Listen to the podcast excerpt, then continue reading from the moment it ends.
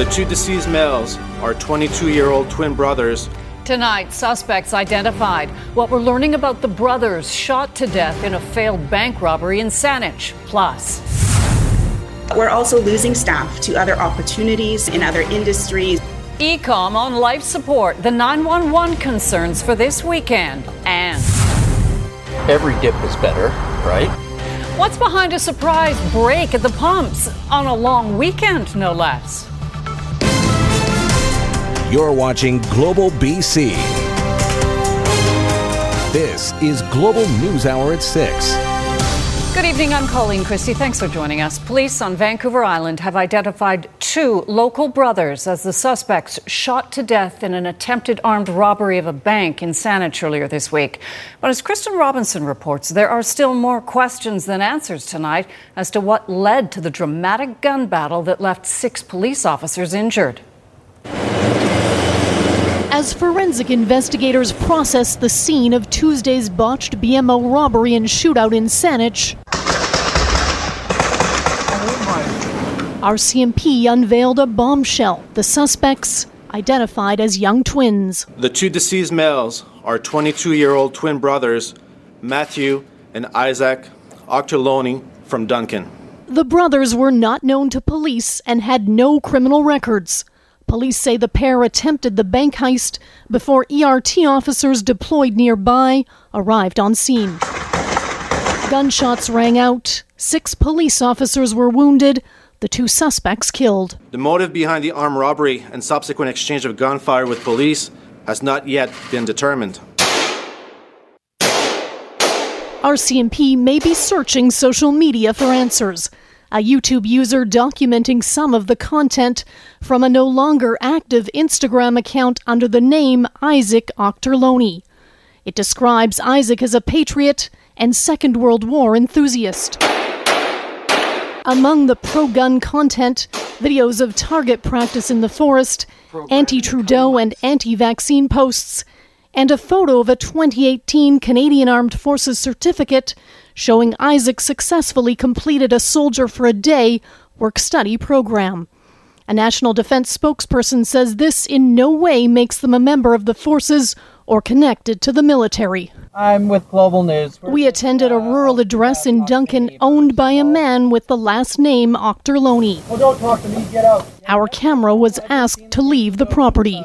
We understand that the release of the names of the two deceased may answer the who, but there are still many questions.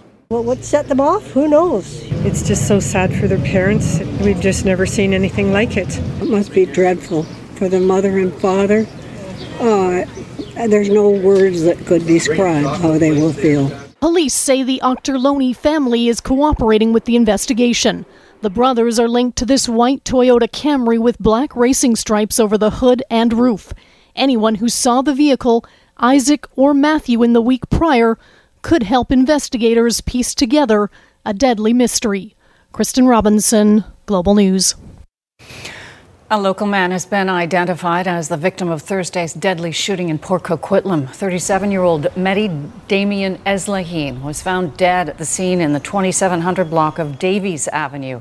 The Integrated Homicide Investigation Team says the shooting was targeted but not gang related. Police say Eslahine was known to them and they're looking to speak with any of his associates in order to build a timeline of his movements through early Thursday. IHIT is also seeking dashcam footage near the 2000 block of Davies Avenue, of Hastings Street, and of Lougheed Highway.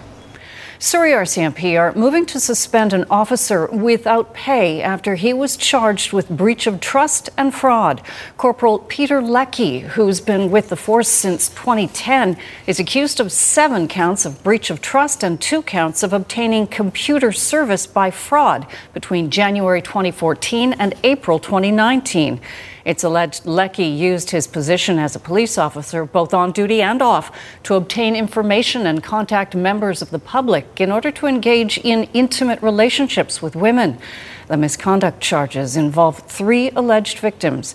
Surrey RCMP's professional standard unit believes there may be more witnesses with information on Lecky and are asking them to get in touch.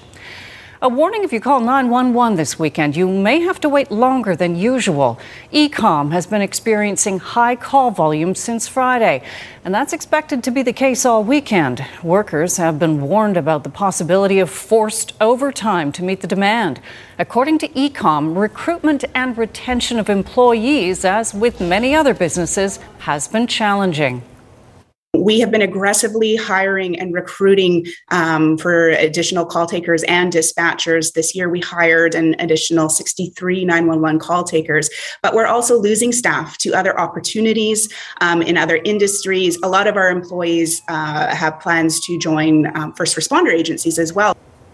E-Comm is reminding you to only call 911 if it's truly an emergency and you require immediate assistance. Well, it's by no means cheap, but drivers in the lower mainland are getting a bit of a break at the pump today. The price of gas has fallen to just under $2.06 a litre at this Langley gas station and elsewhere. Energy analysts say the last time the price was this low was at the beginning of May. They say concerns about a recession and refineries running at 30 year output records are driving the falling prices. Every dip is better, right? So the further it goes down, the better. But yeah, I'm driving downtown to uh, Hastings and Seymour every day, and it's costing me approximately about $160 a week fuel amount. So it's a week. a week. Lower by how much? Um, I don't know until I get my gas, my half a tank, which usually costs me about 50 bucks for a full tank, is now costing me 70 bucks for a half a tank. So I don't know what you want my comment to be. expensive, very expensive. Rather than filling up once a month, filling up once a week. Really? Back in the office now. And to be clear, that was $2, just over $2.06 a litre. In the interior, some Kamloops residents noticed some pumps simply weren't operating. Energy experts say the pop up shortages stem from an ethanol delay, with refinery maintenance happening more than a month ago, causing a lag in production. Supply crunch happens because they stop production for about 20 to 30 days, but the actual impact comes about a month later. So you're seeing a little bit of that overhang of the maintenance of refinery, but that's not permanent. That's just short-term impact. It should be fixed in time. For at least the third time this year, the emergency department in Clearwater is temporarily closed due to a staffing shortage. The ER at Dr. Helmcken Memorial Hospital closed at 8 o'clock this morning and will remain so until 8 o'clock tomorrow morning. Interior Health says in the event of an emergency, call 911 or go to the Royal Inland Hospital in Kamloops or 100 Mile House General Hospital. New Westminster Police need your help to find a man who hasn't been seen since Tuesday night. Martin Hernandez Frias is 31 years old and was last seen in the 600 block of 12th Street at about 8:30. He's described as 5 foot 9 inches tall with a slim build, dark hair and brown eyes. He has tattoos on his right arm and was last seen walking northbound on 12th without shoes on. If you see him, please call 911 right away. Police say friends and family are concerned for his well being. The city of New Westminster says it was closing accessing it was closing accessing to the wooden portion of the Quayside Boardwalk today due to the high stream flow advisory for the Fraser River. But people were seen walking freely along the wooden boardwalk with the barricades left to the side. Residents have been advised to stick to the concrete pathway as the alternative route. The current advisory means river levels are expected to rise rapidly. Although no major flooding is expected, minor flooding in low lying areas is possible. Residents are being urged to be cautious when around the Fraser River shoreline. In Mission, the city says it's installing Tiger Dam tubes and gabion wire cages along low lying parts of the Mission Dike and other areas near the Fraser River. The BC River Forecast Centre is predicting river levels to be as high as 7.3 meters by Thursday. There are no evacuation alerts in Mission at this time, but there are plenty in place for communities, communities along the Fraser. This comes as the warmer weather is raising concerns about melting snowpacks. There are no evacuation orders in place. Uh, there are just alerts in place. And these are areas that normally would be on high alert through uh, freshet. So we go through this every year. Uh, and so it's pretty much dependent on the weather. And when we see a lot of sunshine and a higher snowpack, of course, we watch very carefully the conditions along the Fraser River. The city is encouraging property owners to have a plan in place in the event of a flood and to check predictions for water levels on a daily basis. Dozens of young people are spending their long weekend in Mission at the site of the last residential school to be closed in BC. Members of the youth group working to overcome addictions are exploring their Indigenous roots while also resurrecting a tradition last held at the site decades ago. Julia Foy explains. They came from across BC and the Pacific Northwest. They came to a powwow, the first in over 20 years. They came to the site of the former St. Mary's Residential School in Mission. Every footstep on here, in particular the children, blesses the ground because every child matters. This powwow is unique because it was created by a group called Viper, Valley Youth Peers for Overdose Response. These are urbanized Indigenous youth who have tons of experience with substance use in the foster system and, and really dramatic stuff that is the complete side effect of residential schools of intergenerational trauma. Organizers say the power of the gathering has been strong. We're bringing this powwow back to these sacred grounds here so that we can bring people together and have some reconciliation and have some truth brought to people. Every few minutes, we've got people saying, Thank you for hosting this, thank you for bringing this back. Planners say the three day event has attracted hundreds of people to celebrate the Indigenous community who refuse to be overshadowed by the last residential school to close. My first memory of dancing is actually at the Mission Powwow when I was about four. I think more more urbanized indigenous youth need to feel like they have spaces like these to reconnect. That's like the future. I mean, I've been taught that forever by elders, right? Take care of the young ones. The powwow continues on Sunday. Organizers hope it's the beginning of a new tradition. Julia Foy, Global News. Step one in the barge removal process at Vancouver's Sunset Beach has begun. That story next. Plus, the VSO puts on a free concert not far from the barge. And the memorial at YVR that's been lovingly restored as the news hour continues honors to those who helped build Canada's aviation industry to be found in museums. But for the family of a Canadian pilot, nothing has been more moving than the recently restored tribute at Vancouver International Airport. Paul Johnson has more. If you spend long enough plane spotting at YVR, you'll see all the latest aircraft in aviation. But YVR has a unique history as Canada's gateway to the Pacific Rim. Those old enough will recognize the famous orange jets of CP Air, the long defunct Vancouver based airline that made Canada's first air connections to the Far East. Fine china, real silverware. It was like a cruise ship. John Rennie turned up Saturday wearing his father Jack's old uniform. Captain Rennie was part of the original group of CP pilots who saw the airline go from a collection of bush lines to the country's second biggest airline. So after his death, the natural place for a memorial bench was out here at Sea Island. And to hear the planes, and see the planes, and reminisce of all the good times and experiences we had here. But over the years, those benches started to wear out. We had to make that decision who was going to take over the responsibility to keep them in good shape, safe for the, uh, for the public. And maintenance is something YVR does pretty well. So the benches here will now be kept in order by the airport itself, who found the gesture to have deep meaning for families like the Rennies. For us, it's a small amount of budget and not a lot of uh, scope for us to actually do. But when we got into repairing them, we got this huge story about all of the families. So if you happen to find the bench for Captain Jack Rennie, you found a link to when Vancouver led the way in connecting the countries of the Pacific Rim and the people who helped to do that. He was an aviation pioneer. At YVR, Paul Johnson, Global News. After more than seven months stuck on Vancouver's Sunset Beach, the English Bay barge is now fenced in. Safety barriers were set up around the 5,000 ton barge after the city announced the deconstruction process was set to start. The vessel ran aground during a November storm, and engineers determined it could not be refloated.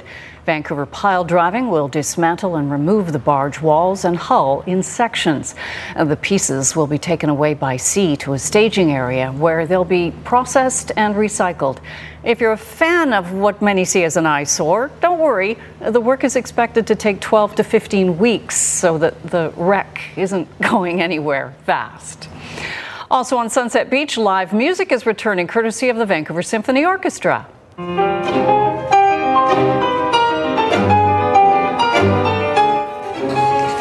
Music fans were enjoying the rehearsal by members of the VSO this afternoon, preparing for tonight's free concert at 8 o'clock. This year, the orchestra will tie into the theme of celebration and dance, particularly the tango. It's the return of the Symphony at Sunset Beach after being interrupted by the pandemic for the past two summers. We at the VSO are just so thrilled to be here with our fans. Uh, it's been a long two and a half years for everybody. This is a really great day to be celebrating the Vancouver Symphony Orchestra, the School of Music, and more importantly, the power of music to bring us together.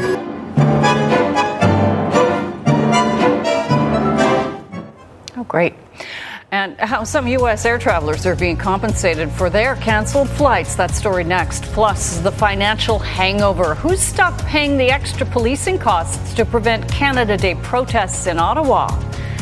And the desperate rescue after a ship splits in two in a typhoon. Next.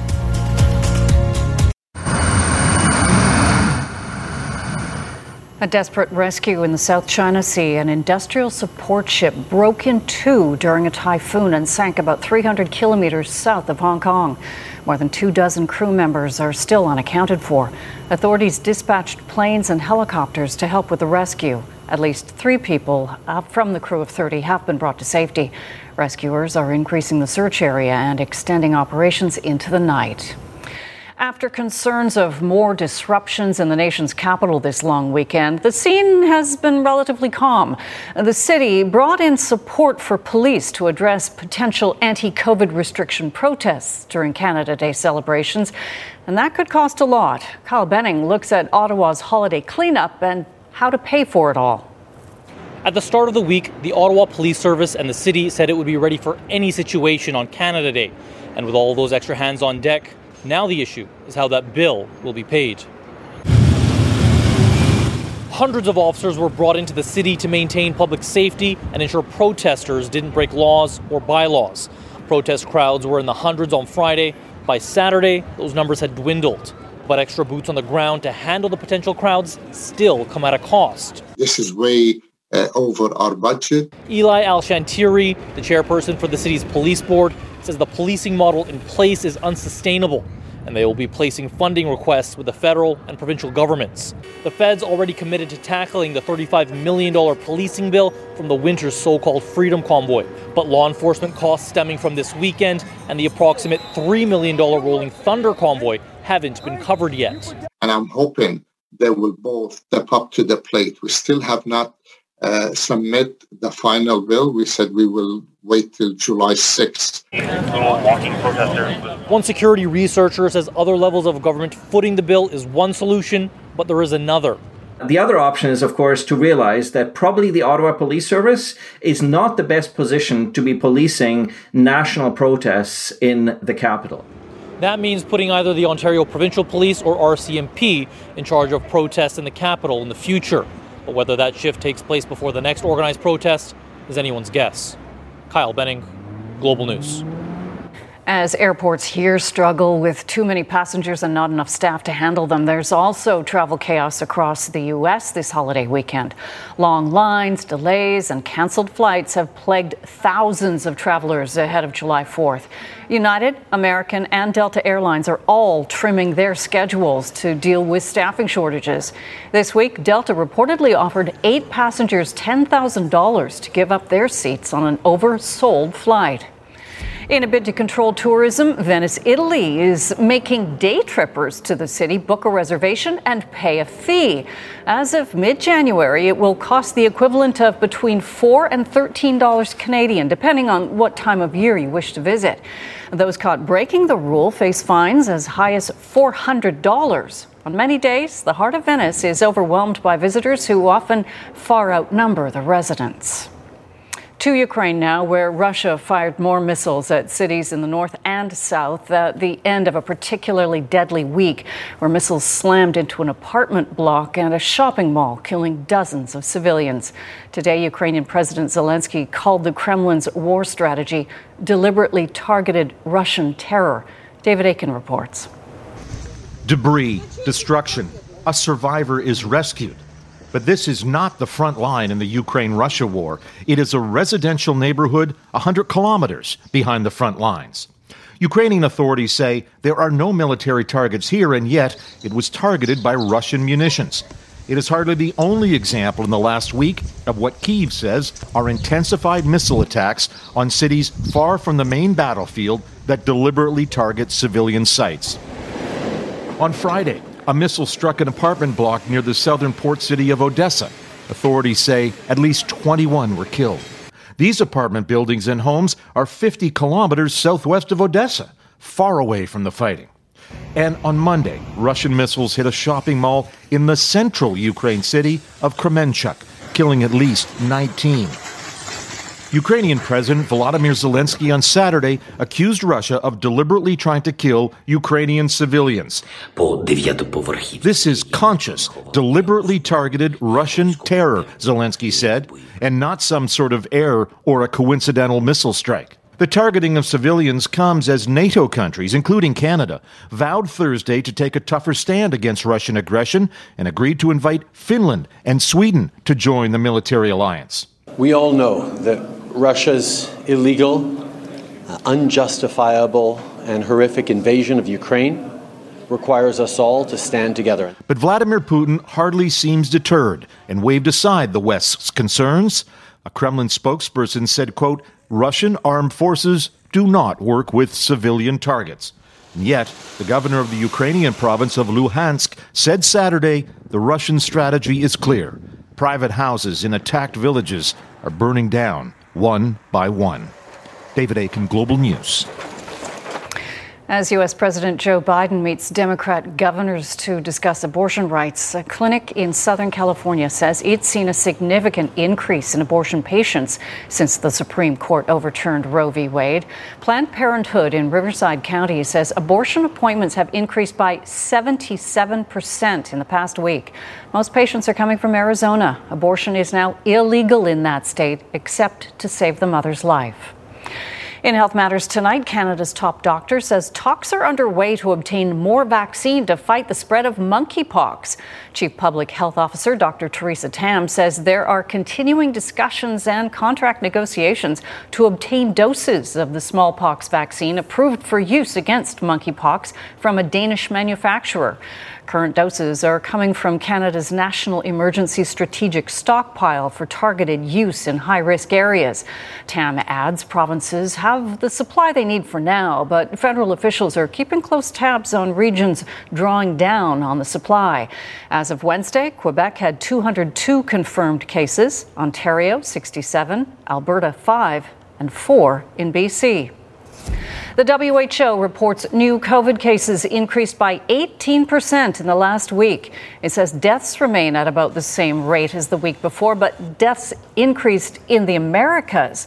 Uh, the rise in cases is due to Omicron variants. Three Canadian cities get a big honor, but is it deserved? You be the judge. And the BC city that's bounced back from a pandemic visitor drought in a big way. Next.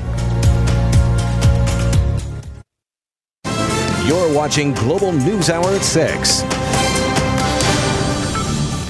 A popular amusement park in Abbotsford has reopened after being damaged in last year's flooding. Castle Fun Park says its go kart track, arcade, bowling, and laser maze challenge Beambuster are now all open. The mini golf courses are still under renovation but are expected to be up and running early next year. Well, one BC city is having no trouble drawing a crowd. We'll tell you about that right after Yvonne's forecast. And Yvonne, I was just looking. Oh, we will tell you about that in just a second. I know you want to see this. Um, a rather creative rescue here. These cute little ducklings found themselves in a bit of trouble, winding up about two meters down a storm drain. Edmonton Fire and Rescue used a fan to blow the ducks through a pipe connecting to another manhole and safely into a basket.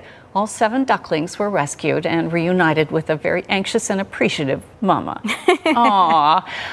You know, fire and rescue guys, uh, they go above and beyond. Absolutely. And below. Yeah, absolutely. Great ending as well. Yeah. Happy ending. Yeah, for sure. All right.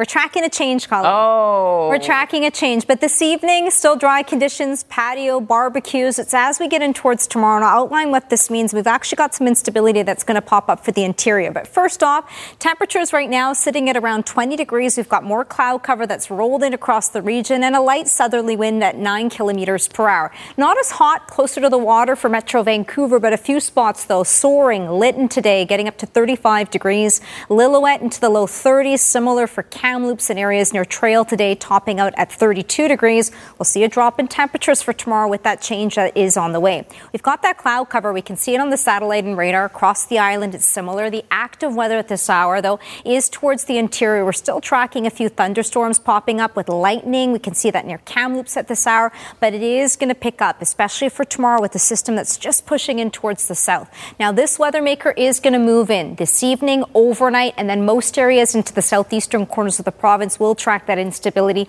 through the afternoon and early evening. It'll be rain along the coast, but that risk of thunderstorms extends into all areas for the southern interior. A heads up where we're looking at additional rainfall amounts upwards of 15 millimeters for most areas, and then continuing to see that instability into Monday and Tuesday. Now, rainfall amounts along the south coast, we've got anywhere between 20, potentially up to 30 millimeters. It looks like higher amounts from this model, though, along the North Shore Mountains. And then areas in towards the interior could see that between 15 and potentially up to 20 millimeters and extending into the southeastern corners of the province. Now, for the flood concerns, this is the latest from the BC River Forecast Center. Quesnel River, still underneath that flood warning, will exceed bankfull. The flood watch for the Nechako, as well as the Thompson and South Thompson, those areas may exceed bankfull, and then the high stream advisory. That's along the upper Fraser, so that's been downgraded for that region, and the Nicola also included within that. But we're watching those thunderstorms tomorrow. They could produce additional rainfall amounts, and we'll be continuing to watch this over the next few days. Now, the northern half of the province, inland, is where we could see that risk of thunderstorms. Terrace, a hot one, warmer one tomorrow, up to 28 degrees. All areas across the southern half, we've left in that chance of showers, risk of a thunderstorm. It'll be a touch cooler for areas right across the board, and along the south coast, we'll see showers overnight Continuing for Sunday morning, rain starts to pick up. We've got that 20 between 30 millimeters. It'll be a soggy one, a cooler one for tomorrow. Looks to dry out for a Monday night and then rebounds as we get in towards our Tuesday. But a heads up, we'll have a rainy one for tomorrow to round off for a long weekend. Alrighty. Thanks so much, Yvonne. Tens of thousands of people made their way to Kelowna's downtown core yesterday for Canada Day, the first without COVID restrictions since 2019. And as Victoria Femia explains, this summer has the potential to be the busiest the city has seen in a very long time.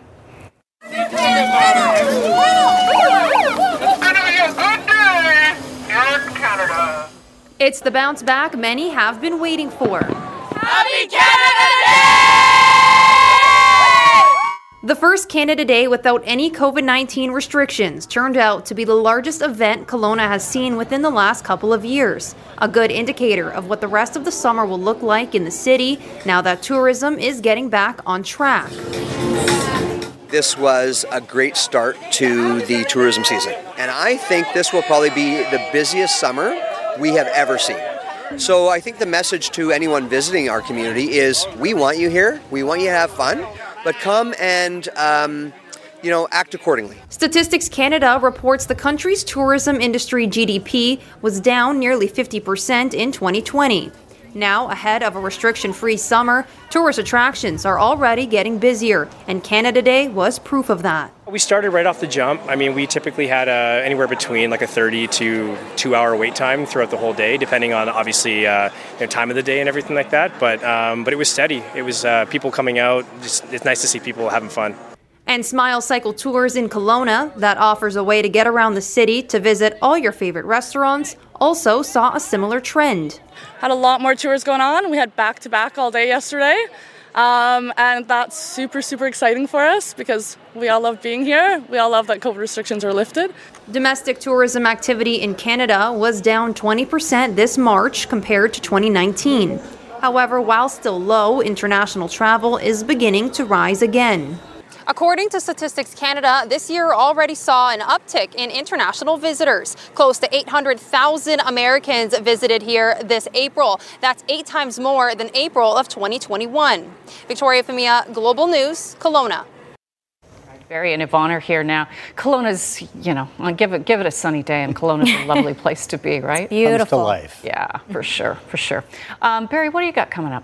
Well, it's going to be a lovely night uh, for some soccer tonight at BC Place. Whitecaps are taking on the first place team in, L- uh, in MLS, the uh, LAFC. So we'll have a preview of that coming up. Blue Jays played a doubleheader against Tampa. We got some golf coming up as well. All your summer sports. All your summer Not sports. Not even going to mention hockey. Love it. Okay. Too hot. Thanks so much, Barry. Coming up next, uh, what do you love about your city? The beautiful view and the weather. Three Canadian cities have been named amongst the most livable in the world, but why that honor may be misleading and misplaced. Next. Most of us take some pride in where we live, but three Canadian cities have been voted amongst the most livable in the world. But as Global Charmine Somali reports, the accolades don't mean they're the right home for everybody. There's never a better place than Calgary. The new public library, it's like our public sectors, our, our private sectors, um, the new platform building, the, the, you know, the tech hub that we have here. The beautiful view and the weather. Um, also, just uh, how multicultural is Vancouver.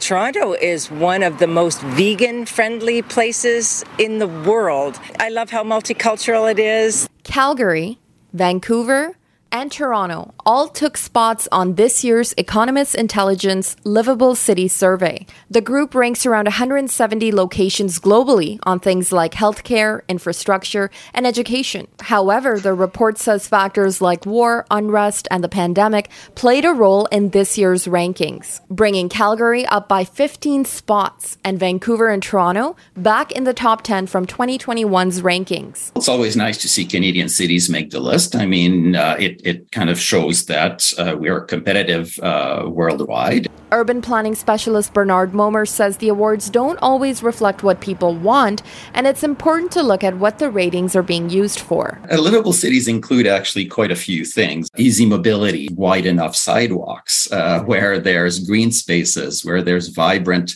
uh, public spaces where people could gather, and affordability as well. And it depends if you're looking at it from an economist perspective like this report does. So, factors like affordable housing, quality of public education, or easy mobility, which are not being weighed, may be important to some people looking to move rather than financially invest. Momers says that can be an important lesson for leaders as well. Invest in uh, the quality of life of your own municipality. Do attract some uh, some businesses, but also offer what the population uh, needs. Charmine Samani, Global News.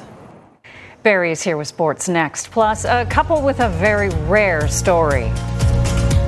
With everything that's happened to us, they're a miracle to me and, and to both of us.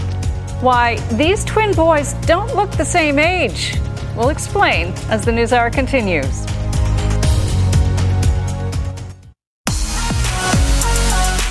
Don't miss Squamish Days Festival happening this summer. Celebrating 65 years, be there for world class logger sports shows that attract competitors from around the world.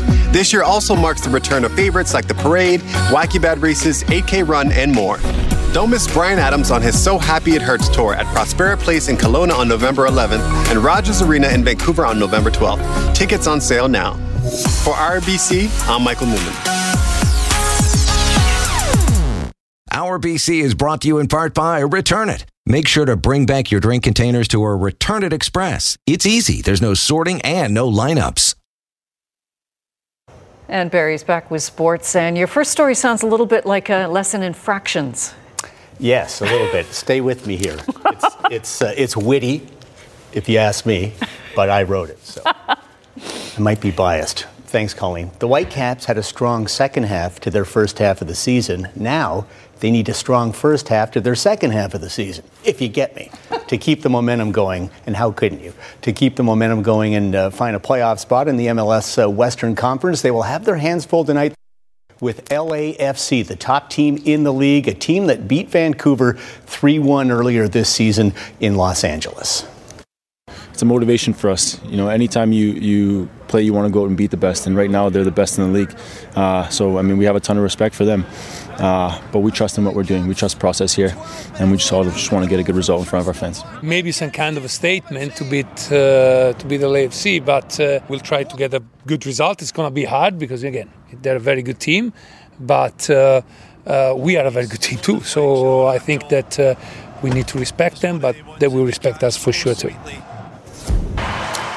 Baseball today, a day night doubleheader at Rogers Center between the Blue Jays and Tampa Bay Rays. Good start for the Jays against Tampa ace Shane McClanahan. It's Vladdy Guerrero Jr. with the base hit to drive in Bo Bichette and uh, Vladdy's daddy. Vlad Sr. in the crowd enjoying that. RBI number 50 for Junior, 1 0 Toronto. But then this happens in the second. Jays pitcher Kevin Gausman takes a line drive off the ankle. Jays made the put out at first, but Gausman is down X rays were negative. It's a very serious bruise. That was a hard shot off the ankle, but he had to leave the ball game. But he was in the dugout for the second game at least. Tampa took advantage against Jays reliever Casey Lawrence. Wander Franco with a solo homer made it 5 1, and that was plenty of support for McClanahan, who was overpowering, struck out 10 over seven innings as the Rays win the opener of the doubleheader 6 2.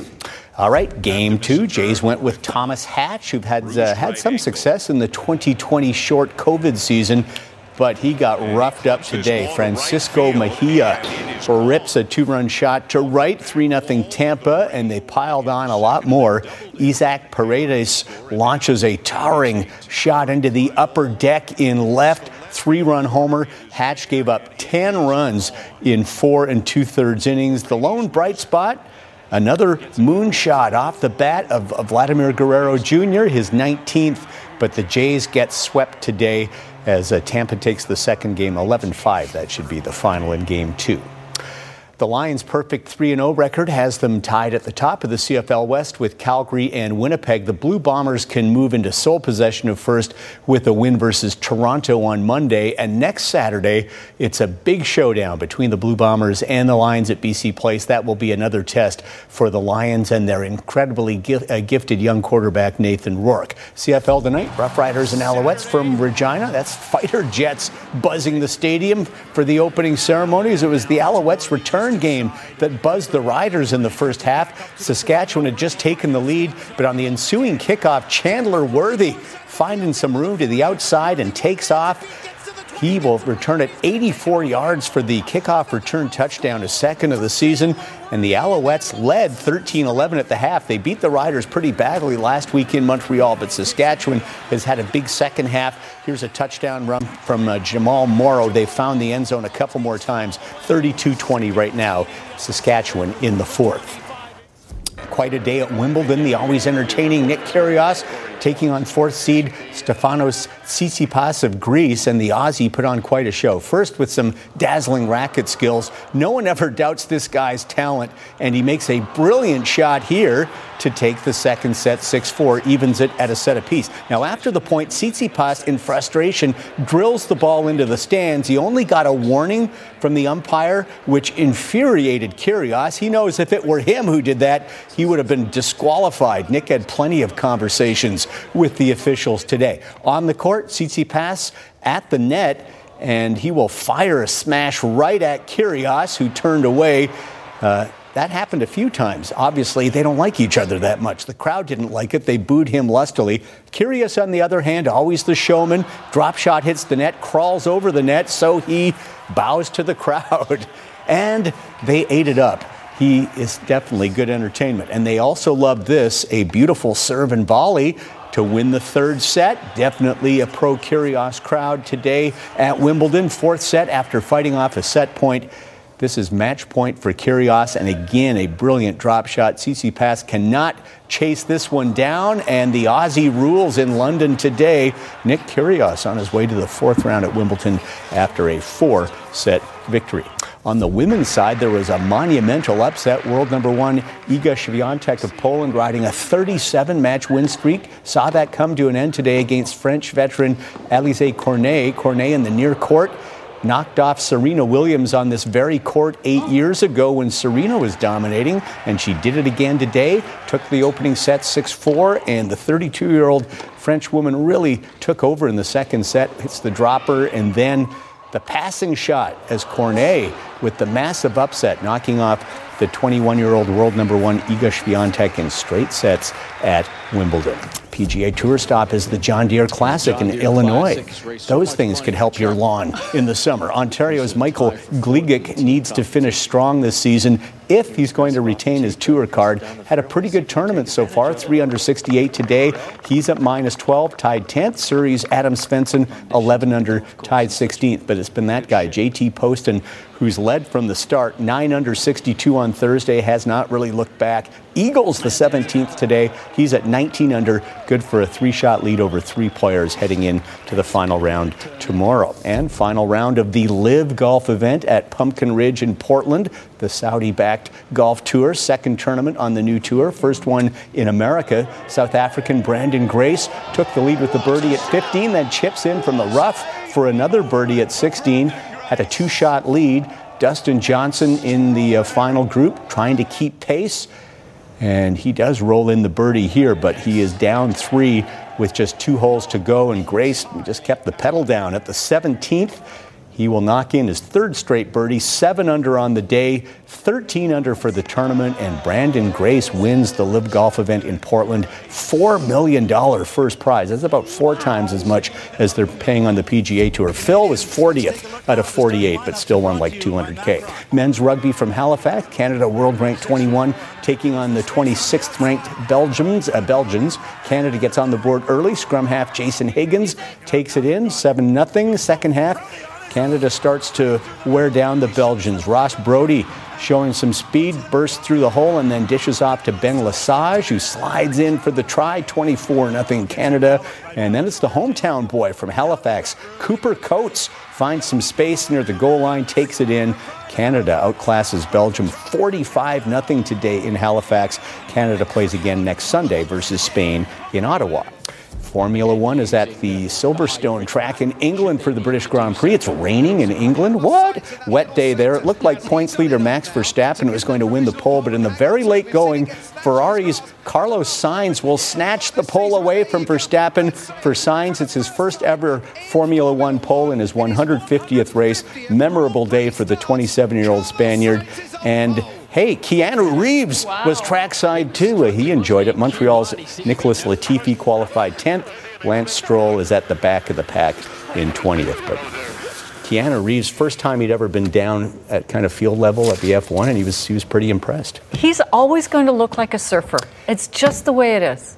Uh, he's got that look to him. You know, yeah, yeah. Rugged, I would say. Rugged. Rugged. Yeah, you're going for that. Guys look, with right? beards kind of have that. Mine's a little more neater than his, I want to say, but he's, he's, tougher. I'm going to say yeah. much neater. Thanks yeah. so much, okay. Barry. Listen, twins conceived on different dates. Same mom. the incredibly rare story. We've got it that for you next. No it's wild. No, it's crazy. A couple in Texas has quite the story to tell when people meet their children. They conceive twins, not terribly unusual, but in this case, conception occurred a week apart. Every birth story is different.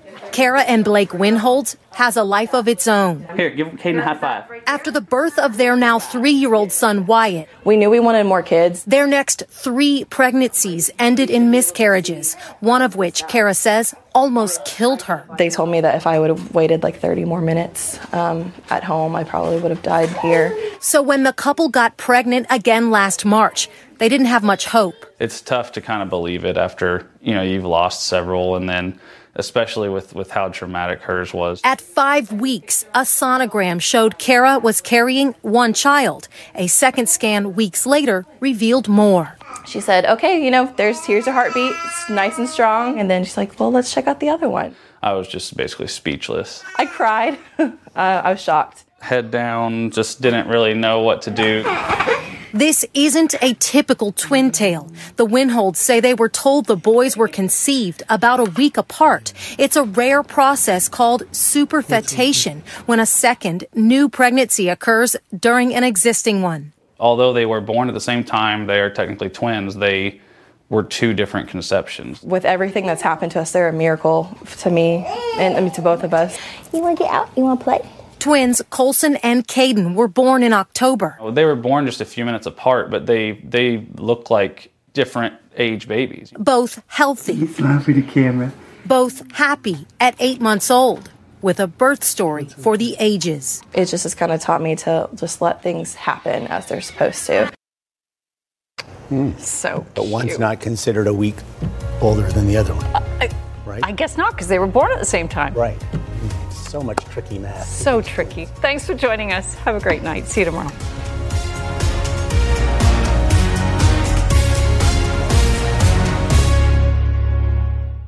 Hi, it's Shauna, and I might be a bad parent because my kids think french fries are vegetables. Hey, it's Ryan, and I might be a bad parent because I went out for wings when my wife was in the hospital after giving birth. Johnny here. I might be a bad parent because in my house, the tooth fairy gives pocket change. But we're not alone. Len emailed us and said his six year old daughter's Tarzan moment going from love seat to lazy boy by curtains made him more proud than any dance recital. and Andy left his two year old at the rink. All right, guys, I'm sure we're not alone. Like Andy's kid. For stories and confessions like this, make sure you check out our podcast. It's called Bad Parents, and it's available wherever you get your podcasts. I left a glove at the rink.